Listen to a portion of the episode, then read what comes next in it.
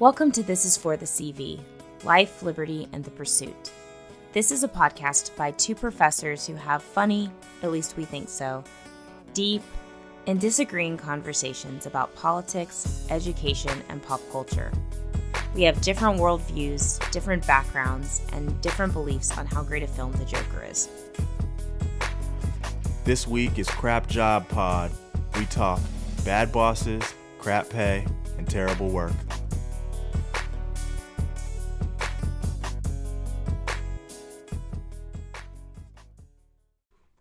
Hello, Anthony. Hey, Rebecca. We're here to talk about crap jobs. Crap Job Pod 2020. Crap job pod. 2020. to be clear, I need to say up front, to be clear, I every job I've ever had until this one, I haven't liked. I haven't been fulfilled. I've always until this particular job, everything's been lacking. It's like I've been so they're all crap compared to this one, but we're gonna isolate a few. Absolutely. Not necessarily in chronological order. Absolutely not. So when we quickly chatted about this, we said crap job pod, bad bosses, crap pay, terrible work. So let's just jump in to bad bosses. We've both landed a job where we don't have a bad boss, Right. um, but we've had them in the past. Do you have a worst boss ever? Um, sure. I mean, sure. And I guess I guess the best way, the mo- again, the most respectful way to speak to this is to speak to personality traits Gotcha. as opposed to just naming names. I'm I'm not here to name names. But what was the name? Uh, I'm just kidding.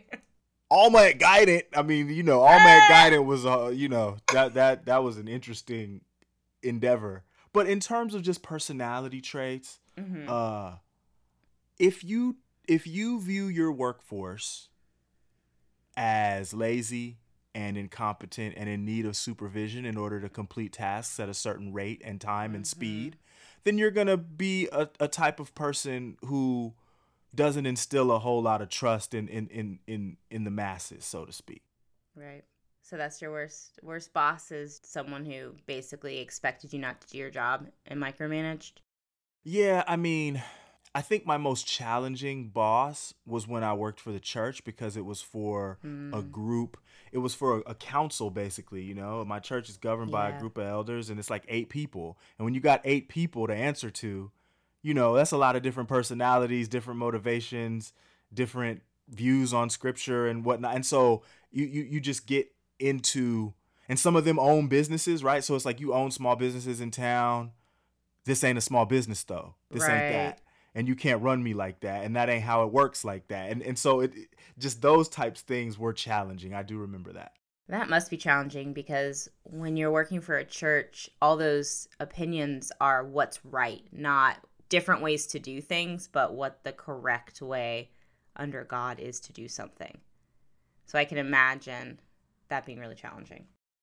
The hardest part and and working for the church, like I said in previous podcasts, it was a great experience. I enjoyed my time and it's the first job I had that gave me real autonomy over my time. But And you still go to that church, right? I still do attend Mhm. that church. Yes, I'm a Mhm. faithful member of that church. But in terms of work environment, I stress it is a very difficult road to hoe when your spirituality is tied to your paycheck. You're not Mm. allowed to have a bad day. You're not Mhm. allowed to let your emotions get the best of you. You're not allowed to to to appear to be ingrateful. And the more competent you are, the more work they're gonna put on you and say that it's for Jesus. And I'm like, no, I do this job well for Jesus, but what I'm doing actually has a monetary value because I'm on the payroll. And Right. and and a church or any organization like that that's not for profit, uh, for the greater good is gonna try to exploit you just because there's like, oh well, we're doing good work. Mhm. Yeah, but you gotta pay me. like Mhm. that, what's that got to do with one thing or the other? No, absolutely. It's definitely a trend within nonprofit work and among churches is that you have this greater good, this higher calling, therefore you just burn yourself out all the time. You do everything you possibly can because if not then you don't care. hmm And woo, yeah. That'll that will burn you out. My worst boss ever sexually harassed me No way. and then they gave him a promotion. That's sound. Oh man. He was promoted out of my store. Yep. Like that. It that was, their Starbucks, man. It was? Starbucks in El Paso. I'll name names. I don't care. I looked him up. Oh, Let's just say I'm doing better than he is. So, yeah. are you saying that the that the promotion was in response to the harassment? I don't know. I honestly don't know the answer to that question, so I won't state that it is. Um, but certainly he had poor behavior. He was moved to a different store, and then shortly thereafter he was promoted. Um, so Wow. basically, yeah, he was older. He was our store manager and the the manager for the whole store, not like a shift manager, and very inappropriate. Not just with me, but especially with me. Once cornered me in the back in the kitchen and like threatened if I told anybody and like threw a rag at me. And I was like, oh, okay, we're done here. Like, we're done. 20 year old Rebecca didn't quite know everything that was going on as I do now. Like, 34 year old Rebecca would have like knee to the groin. Bye. but so I told the assistant manager, who turned out to be his best friend, No. uh huh. And I was like, I'm really uncomfortable. So then it became a thing of, well, I wasn't trustworthy and I blew things way out of proportion. Um, and he came up to me at an event and was like, Look, you really just misunderstood everything. This could this is my job. This could be my marriage. This is this. Oh. And I was like, You said those things, very explicit things that I will not repeat on this podcast. And then threatened me to say what would happen to me if I shared it. So, of course, I did. Um, so, I never went above him and officially reported. He was just like, I'm going to go to a different store now. And then shortly thereafter, got a promotion. it's i'm never shocked that organizations will put the health and wealth of an organization above the health and wealth of an individual. Mm-hmm. That's just that's that's orgcom 101 that's fails management theory. Like that's like yeah we got an hr department but that hr department works for the organization and is about reassuring the health and wealth of the organization HR is to protect the organization from getting sued by the employees. mm-hmm Mm-hmm. sad but true Typically, if not always. stay away from the hr department Mhm. I don't if there's a recorder, if they taking notes, you shut up. Mm-hmm. like they are not there, they are not your advocate. Since my partner is an attorney who often is dealing with wrongful termination cases, he would agree with you 100%. Yeah. hmm It's it's Yeah. sad because I think the saddest part about that is as employees we look to the HR department to be our advocate, but that's not really their role. Even That's not their role. even though the individuals often want that to be their role, that's not the organizational structure. That's not how it's taught in school. Like people that ma- like major like th- they're not taught that. Th- those departments aren't for that. Like, That, that's why you don't need counseling degrees for it. right, exactly. Yeah. yeah, I'm sending you to business school to be an HR. No, that, that that's about business. That ain't Mhm. about people. Yeah. Um, that being said, I don't really have grief with Starbucks overall. They pay decently for the time. Um, as giant mega corporations go, they're kind of one of the better ones in Mm. terms of benefits, being able to pay in for benefits at part time. They were the very first ones to do that. Um, but if you're looking at entry level work, like in Waco, um, Costco, well, there's no Costco in Waco, um, but it, Central Texas, Costco, HEB, In-N-Out Burger, those all In-N-Out. Burger, Those Chick all pay. They're gonna pay you. Raising Cane's.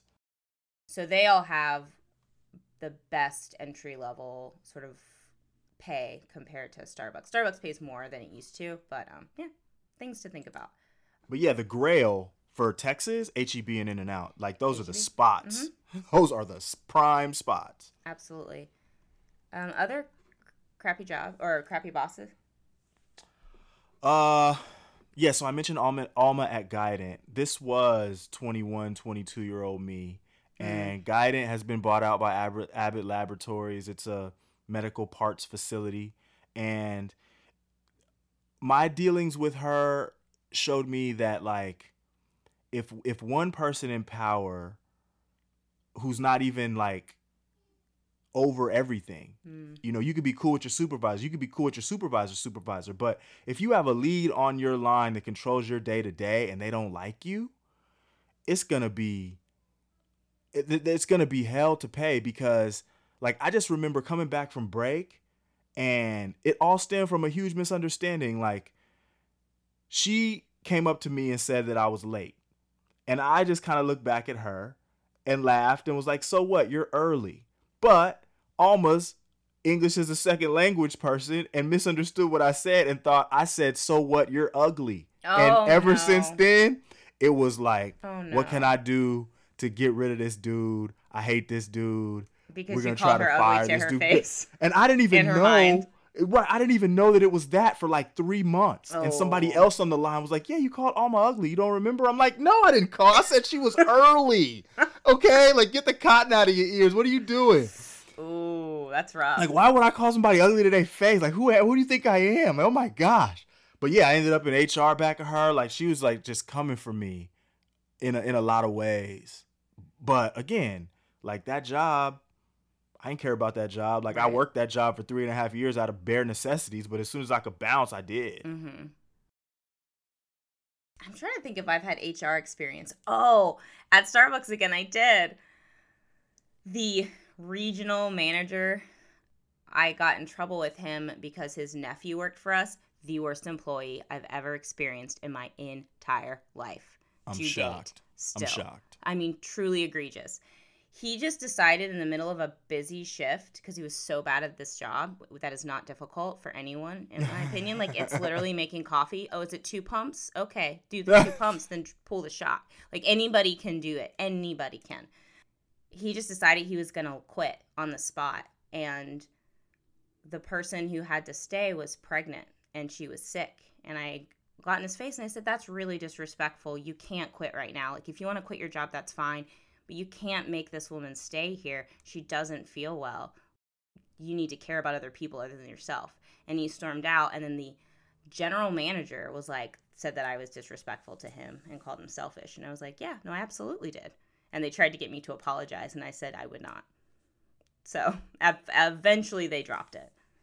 But they legitimately were trying to get me to apologize to a man who left just in the middle of his shift. And because I said that's selfish and disrespectful to this pregnant woman. Yep. so it's like, no, that won't be happening. Absolutely not. Wow. I don't know, man. Weird hierarchies of power. It's strange out there in the service industry. Yeah, the service industry.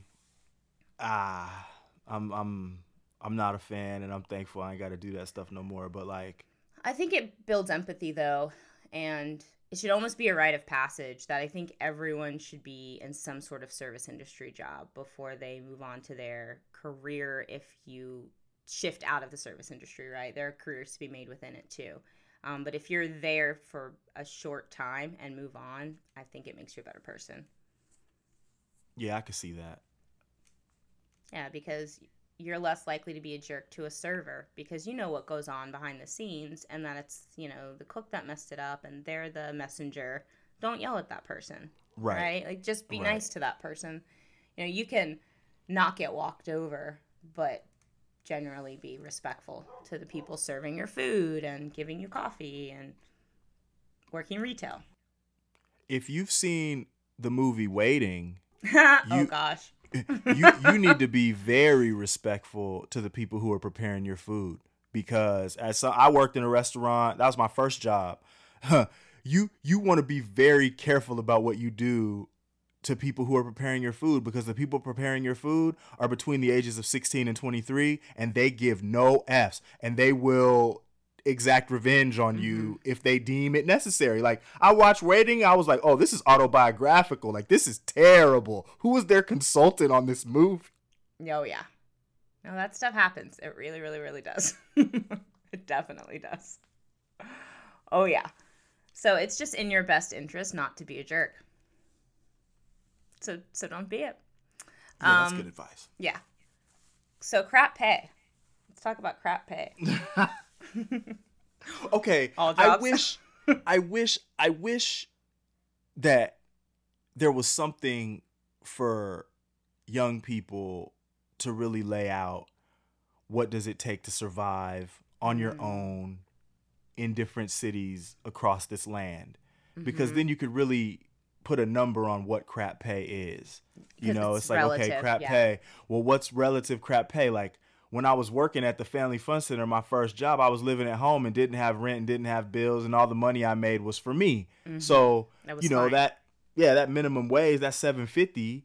It's like okay, well, I'm making like 160, 180 bucks a week, but it's all mine. Mhm. I don't mind that, right? But if you had to live on that, Right. that's a different frame. Mm-hmm. And there is nowhere in this country, not a single zip code, where you can live off of working full time, making minimum wage, without you, and then under the guidelines that say your housing should be 30% or less of your Right. income. Exactly. Doesn't exist, not possible. Nope. which is a whole nother political issue. Um, but yeah, so anybody you know making minimum wage, trying to live off of it. But you make a great point that it's it's all very relative to one your circumstance. Are you the sole breadwinner, and do you have dependents? Where do you live? Because any job that makes six figures here would be oh my gosh, you have made it. You do not need anything but that's not the case if you live in San Francisco necessarily. Right. Yeah, you don't want to. No. Yeah. I mean, you could you could survive, but you won't be thriving off six figures in San Francisco. Very different um, quality of life for sure. You're gonna get ready for some roommates. You're gonna have some roommates. Yeah. I think, I mean, I've had the nonprofit crap pay. And once again, it goes back to we want to pay you your value, but we just can't because it's either grant funded or they don't have enough money or we've got to keep administrative costs low. So those were all there.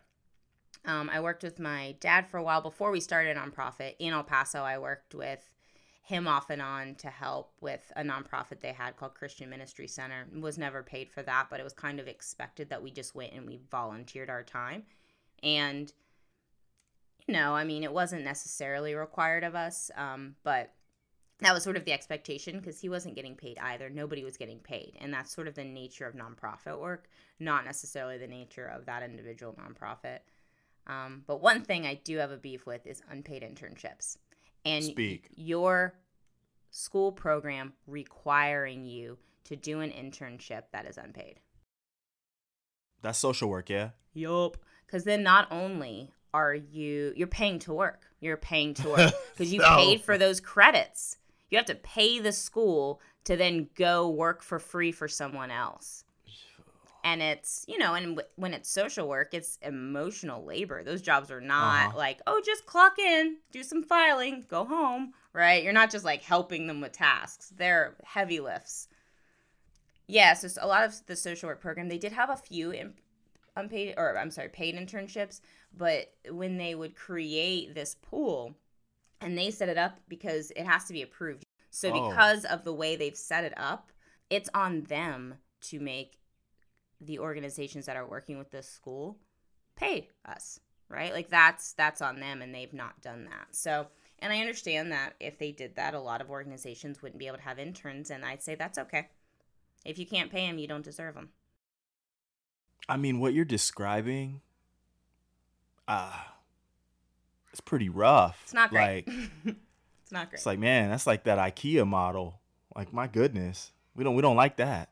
Mm-mm. So what most of us ended up doing, and we talked about this a little bit with graduate uh, school week last week, is that we would be doing our unpaid internship, going to school, and then doing a job that paid us in and addition then doing to it. a job Mhm. that paid you. Like that's so foreign.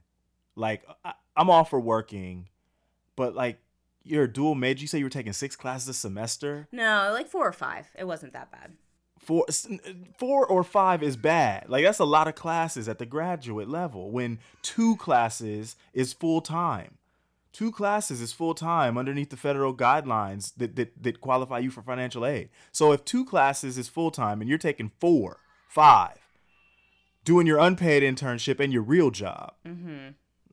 I don't know how anybody makes it out. Which I'm like, man, that might be the point. We, we just want to Right. extract this money from you.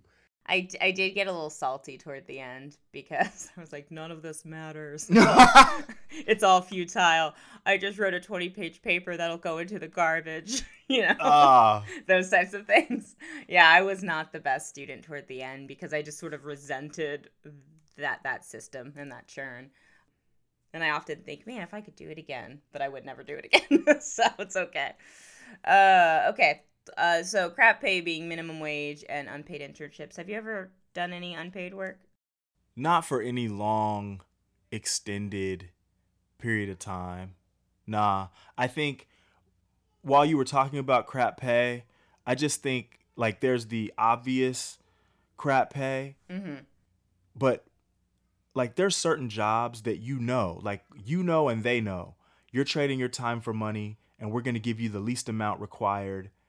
But but then there's those other jobs where it's this it's almost like this patina of of relevance, this this shroud of of credibility where we're inside and we're in AC and we have stuff and and we make a little bit of money but not a whole lot of money and and the raises are are almost good. Like when I I think about Guidant and it's like a place like Guidant will trap you.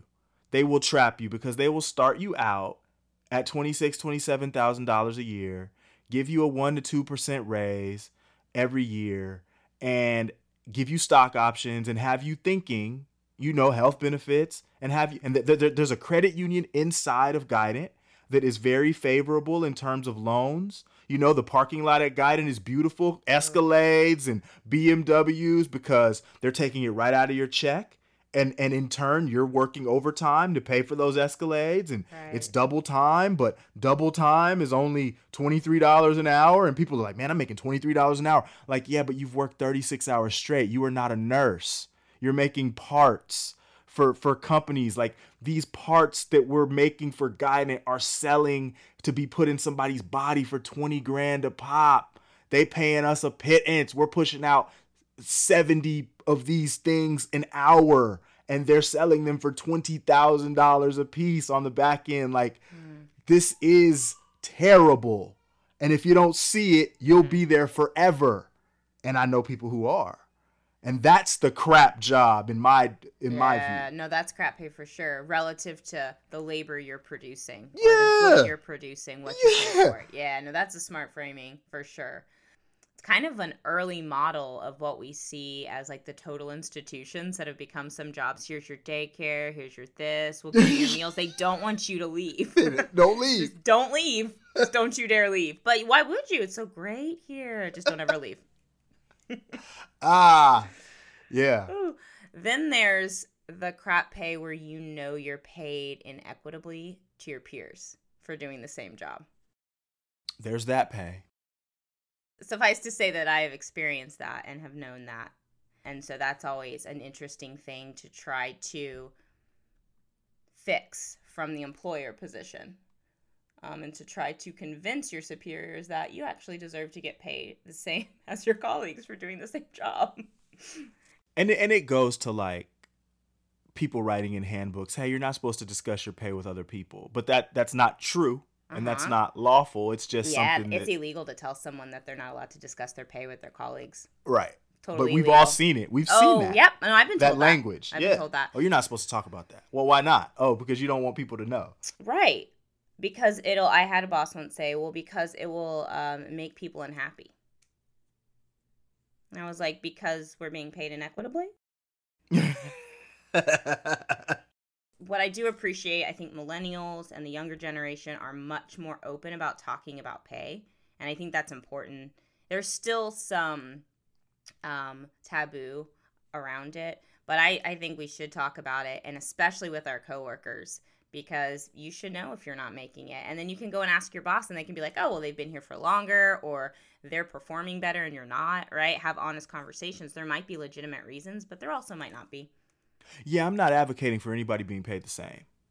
I'm I'm I'm advocating for hey, if you've got if you've got the same title as somebody in the same department Mm-hmm. and you find out what they're bringing in and it's ridiculous compared to what you're bringing in, that deserves a conversation. Absolutely. But like, you know, a place like this is this is inside baseball for academia, but like you can't I can't go comparing my salary to no business professor. That's Right, ridiculous. right, or some right. law professor or Mhm. somebody in the school of medicine, right? Like that's ridiculous because the school has to pay them to not go private. they have to stay competitive within their field. Same Yes. thing with like chemistry, you know, they have to stay competitive within cuz yeah, they can go work for a lab and make six figures. Exactly. Yeah, so I, I agree with that. As long as there is, but within, sort of like within the unit, within the department. So you're actually Yes. comparing apples to apples. I believe in equitable pay. But you're right that if we just look at, oh, look, they, these two people have the same uh, title, that that's not often indicative of the work or of the competitiveness of the, uh, the rest of the market. So, Yeah, and if you're looking at like institutions, like it's like okay, if you're if you're at a, a large R1 public institution and you're comparing that to a small liberal arts college, mm-hmm. even department to department, there's going to be huge variance between what somebody's getting paid at a small liberal arts college, even in your department, versus if you're at a R1 type spot. Right. Or if you're, you know, at some, you know, private MIT, Harvard, Berkeley type place like that. But again, if you live in Berkeley and you make six figures, that's not that's not going to really help you live in there. Mm-hmm. Hmm. Okay, what about terrible work? What's the terrible work you've had to do or you've done? Okay, so the the most difficult job that I had, and when I was like looking at the sky, like what have I done? I need to make some changes. Like I, I I took four bad turns in a row, and here I am. oh no. I I, I went to a temp agency. This was in California. I went to a temp agency, and you know just looking for work, and I was like, I'm trying to do whatever, and they sent me to this brick factory. Okay, now I don't know if you know how bricks are made, but I know how bricks are made. I didn't know you laid bricks or you I made didn't- bricks. I didn't I didn't lay bricks because I didn't stay long enough to lay bricks. Okay. I, I was at the brick factory, Wow. right? Now the brick Yeah. factory, when you start at this brick factory, if you start out at the brick factory, you're you're you're at this conveyor belt and you have this pallet. And so the conveyor belt is coming down and the bricks are coming down hot and you got these gloves and you're just stacking the bricks on this pallet. And then somebody comes in a forklift, takes that pallet to go be delivered to wherever it's delivered to. And there's different kinds of bricks. There's the red brick, and then there's the red brick with the gray speckled paint, and then mm-hmm, there's the mm-hmm. conglomerate rock brick. And and and, and you're they're just coming and you're just stacking, coming, stacking, coming, stacking. Like your forearms are gonna be burning. And and and and in California, they have to tell you like, hey, the the the, the things you're breathing in will kill you. And so when you mm-hmm. walk through the gate, it's like, yeah, the chemicals at this plant are known by the state of California to cause, and then it just lists all these health defects. So they give you like a mask. Cool. But you're Cool, like, cool. dude, this is I'm breathing in like I, I feel my lungs collapsing Oof. daily. Ooh. I can't get this brick dust off of me. And like I sucked at it. Like there were pro brick stackers. They were like, Anthony, you're you're not going fast enough. I'm like, I'm going as fast as I can. I was like, I gotta get out of here. Like this is not the spot. I did not know that. How long did you stay there? Four days. Oh!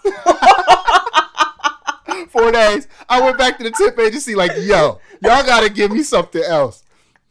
I did not think you were to say days after four. Four days. I couldn't do it no more. I was like, I can't. I can't do this. Oh my gosh. Oh. Four days. I mean, you've got me beat. That's a pretty good. Four days is pretty good.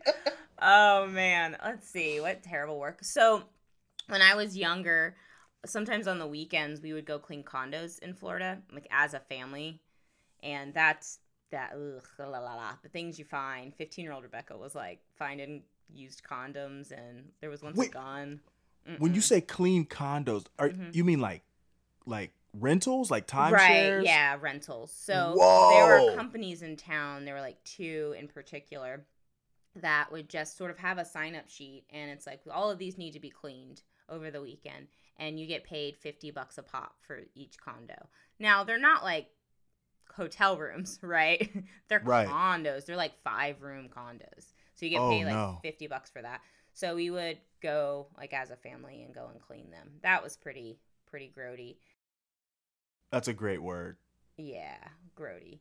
And then there's also the weird classism thing that happens where you're in grungy clothes and you're also uh, like a young teenager, so everything's mortifying all the time. And you're in the elevator with the people whose house you just cleaned that are like going Oh. to their vacation and you're like standing next to the person that's the same age as you and you're like, "Cool, I just I just made your bed." And my dad, No. So my mom and I were always a little bit like, uh, uncomfortable and quiet because we felt the social discomfort of that.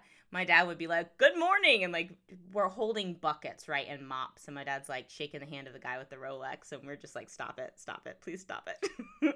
but now I'm like, good for him, right? Just break, Yeah, your breaking life. through that, right? He's a human talking to another human. Good for him. But yeah, th- those are weird. And a couple of years ago, I went with Ben's family to Florida and we stayed in a condo. And it was just this weird, weird alternate reality where I was like, I could have literally cleaned this. it may have been one of these that I cleaned and now I'm staying in it. It's strange. Oh wow. Yeah, that's weird. And then, oh, and I worked at the food warehouse in El Paso that my dad was working with um, or running. Literal crap.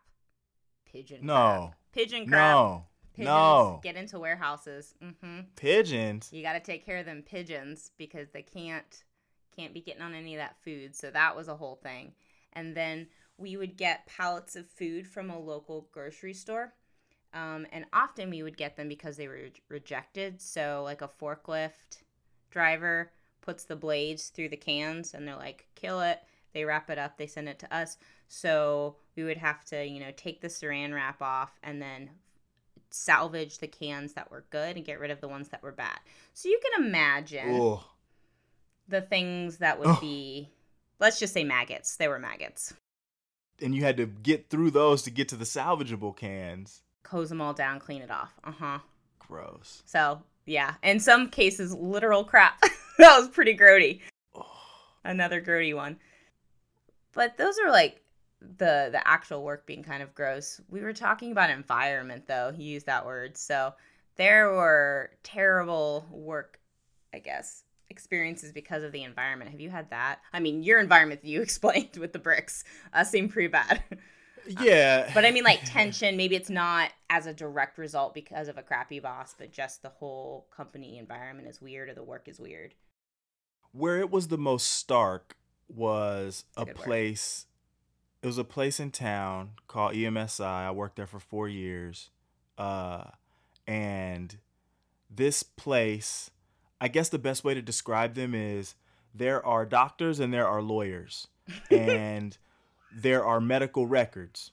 And these medical records are needed by these lawyers to conduct their cases and they don't want to deal with the doctors themselves because dealing with doctors is terrible when you're trying to get records for patients. So they contract out, and they contract out to get these records. In steps EMSI, the remora fish, the the the the, the the the the parasite, so to speak, on the backs of both the lawyer and the doctor, trying to pretend like they're some type of bastion of anything when they're not lawyers or doctors. They're just the people in between. And so that job, it's like you got this whole call center calling for records. The records come in, the records need to get scanned and sent wherever they need to go. Thankfully, I wasn't on the phone calling nobody. I was in the records department. But like just the ethos of a place like EMSI, we don't make anything, we don't build anything, we don't make anybody better. We're just here as middlemen, and it's only because lawyers don't want to do it themselves. Like their time's so valuable that they don't have time or the inclination to bill their client at that level. So they contracted out to these losers over here to get the records. And the fact that there was like pressure and strain and stress in this place. Mm. And I was just looking around like, you guys are all idiots. You guys are all idiots. This place is trash. How dare you try to make me wear slacks in here? How dare you try to make because oh clients are coming. This ain't no place of bit. This ain't no. pl- This is just again a parasitic environment hmm. masquerading as a business. All like the thing I hate about America the most is we don't build anything here anymore. All we do is put our hand in the next man's pocket and call it a career. Like I, I can't stand that. I can't stand that. We're we're at the, the, the precipice of intellectual greatness, and all we could do is play middleman and be like, ooh. Like like like I remember going to Franklin's barbecue. I don't know if you've ever been to Franklin's barbecue in Austin, but it's fantastic. It's meat candy. Everybody should go. That brisket. But early on, there's always a line, but early on, right? There would be a line. There's always a line. Mm-hmm. But early on, th- there was people out there that was selling chairs, right? they were selling chairs. Like, okay, hey, I'm selling chairs. You can rent my chair. You can sit down. They was making bank. And then Franklin's was like, you know what? We'll give you these chairs for free. And now these dudes was out of business and they was actually mad. I'm like, you should have been thanking your lucky stars that you could go to Costco and get some chairs and make this money off this great barbecue. But that's that's who we are now. It's like, oh, you got some loot over there?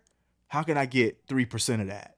Let, let me let me glom onto that. I'm not gonna try to make or build or create anything myself. I'm gonna just, you know, that that that's the part of EMSI that just it burns me up. And, and any institution like that, I'm like, interesting mm, analogy. I hate that.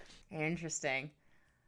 I I'm trying to think. I've I've definitely been in jobs where it felt futile. The work was just you couldn't feel like, oh, we're doing something, we're creating something, we're making something. That's honestly why Starbucks, for all of its other terribleness, was kind of nice because you make something, you see it, Yes. you hand it off. Yes. There's that instant gratification, and then you go home, right? You're Mhm. not worried about now did I make the latte with enough foam, right? There's no Right. stress in terms of that portion of the job. Um, so there's something to be said about that. And there have been times in the past where I'm like, maybe I should just go back into the service industry because you're making something and you see it, and there's just satisfaction that comes with that. So I completely understand when you're saying uh, it's futile and people just taking it so seriously. Like, Super guys, serious. it's not that serious. Just just provide records. That's that's what we're doing here. I felt that way a little bit with my consultant job. So, you know, people pay you to either build a website or try to get this person elected or try to get this person reelected or this initiative off the ground. And it all just feels a little bit smarmy because that's politics. But i think in particular there wasn't anything necessarily like super wrong with that job. And that that's the job where my cousin's husband kind of gave me that break. So props to him and i don't have anything negative to say about him for sure it was a conservative consulting firm as I was figuring out that I was not conservative.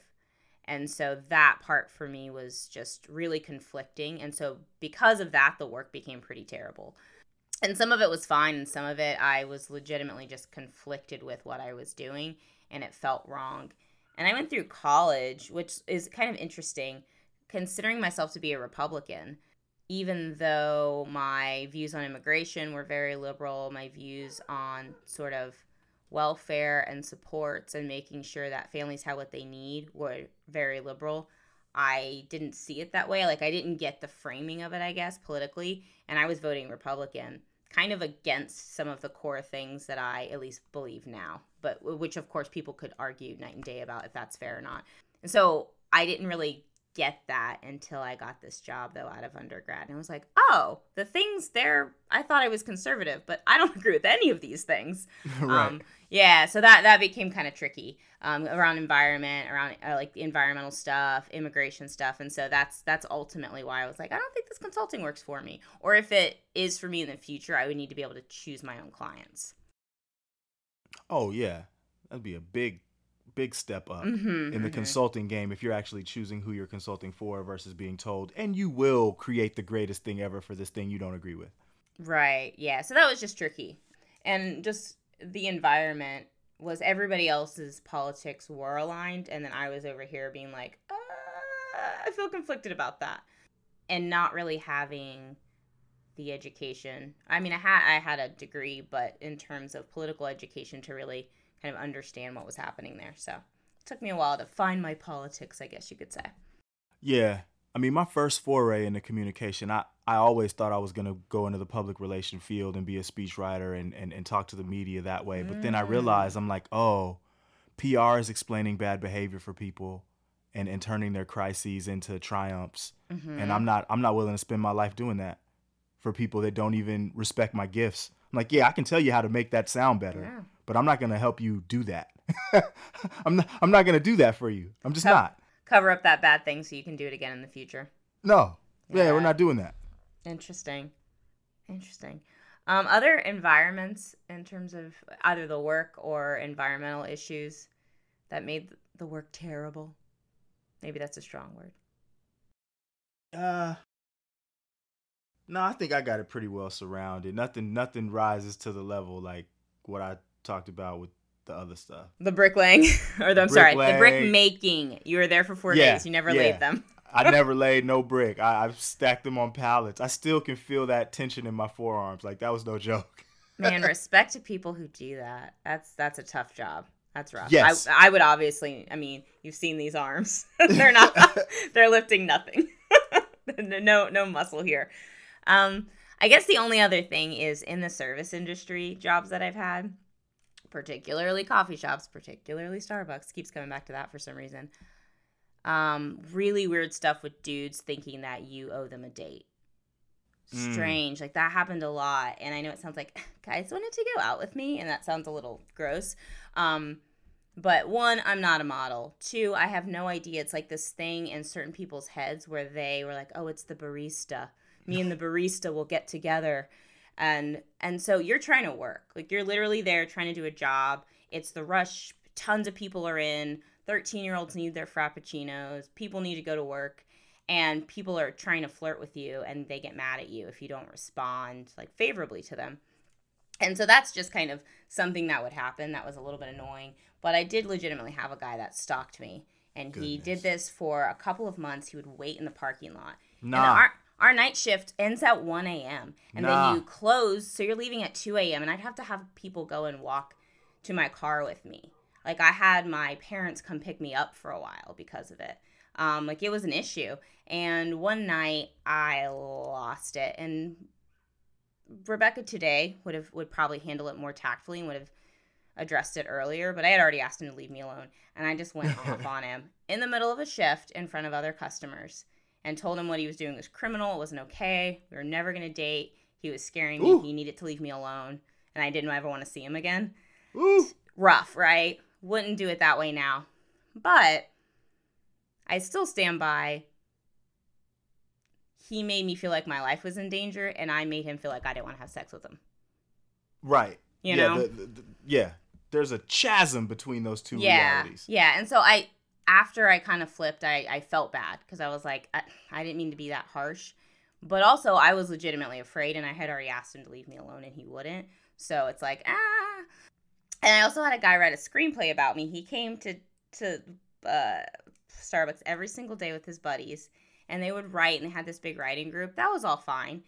And then one day he's like, "I want you to look at my screenplay," and it was about me, and it was about Something how about Larson. Oh, and it was like this whole thing about how he secretly admired me from the, you know, from the table and would watch me while I worked. Yes. And then we, no. and then of course we ended up together. And this guy was like uh, 20 years older than me. And I was like, no, ah, people stop doing that. So just weird things like that that make just when you're trying to go to work, you're trying to do your job well, and then you're trying to go spend your money. Challenging when people think they almost like deserve your attention romantically, and there that's a whole more societal issue. I think that is not helped by romantic comedies, probably right? right. like, no, absolutely not. do the big gesture, never give up. I'm like, well, no, respect No, when they say should- no. you Respect give that. up. Mhm. You should walk should. away. Keep your dignity. Yeah, don't and don't get mad if they politely decline, right? And so um, that was always just weird. it was just strange, but doesn't happen. You get older, you, you stop getting hit on. It's great. It's really wonderful. it really is. I'm like, oh, I haven't been hit on in such a long time, and I'm so fine with that.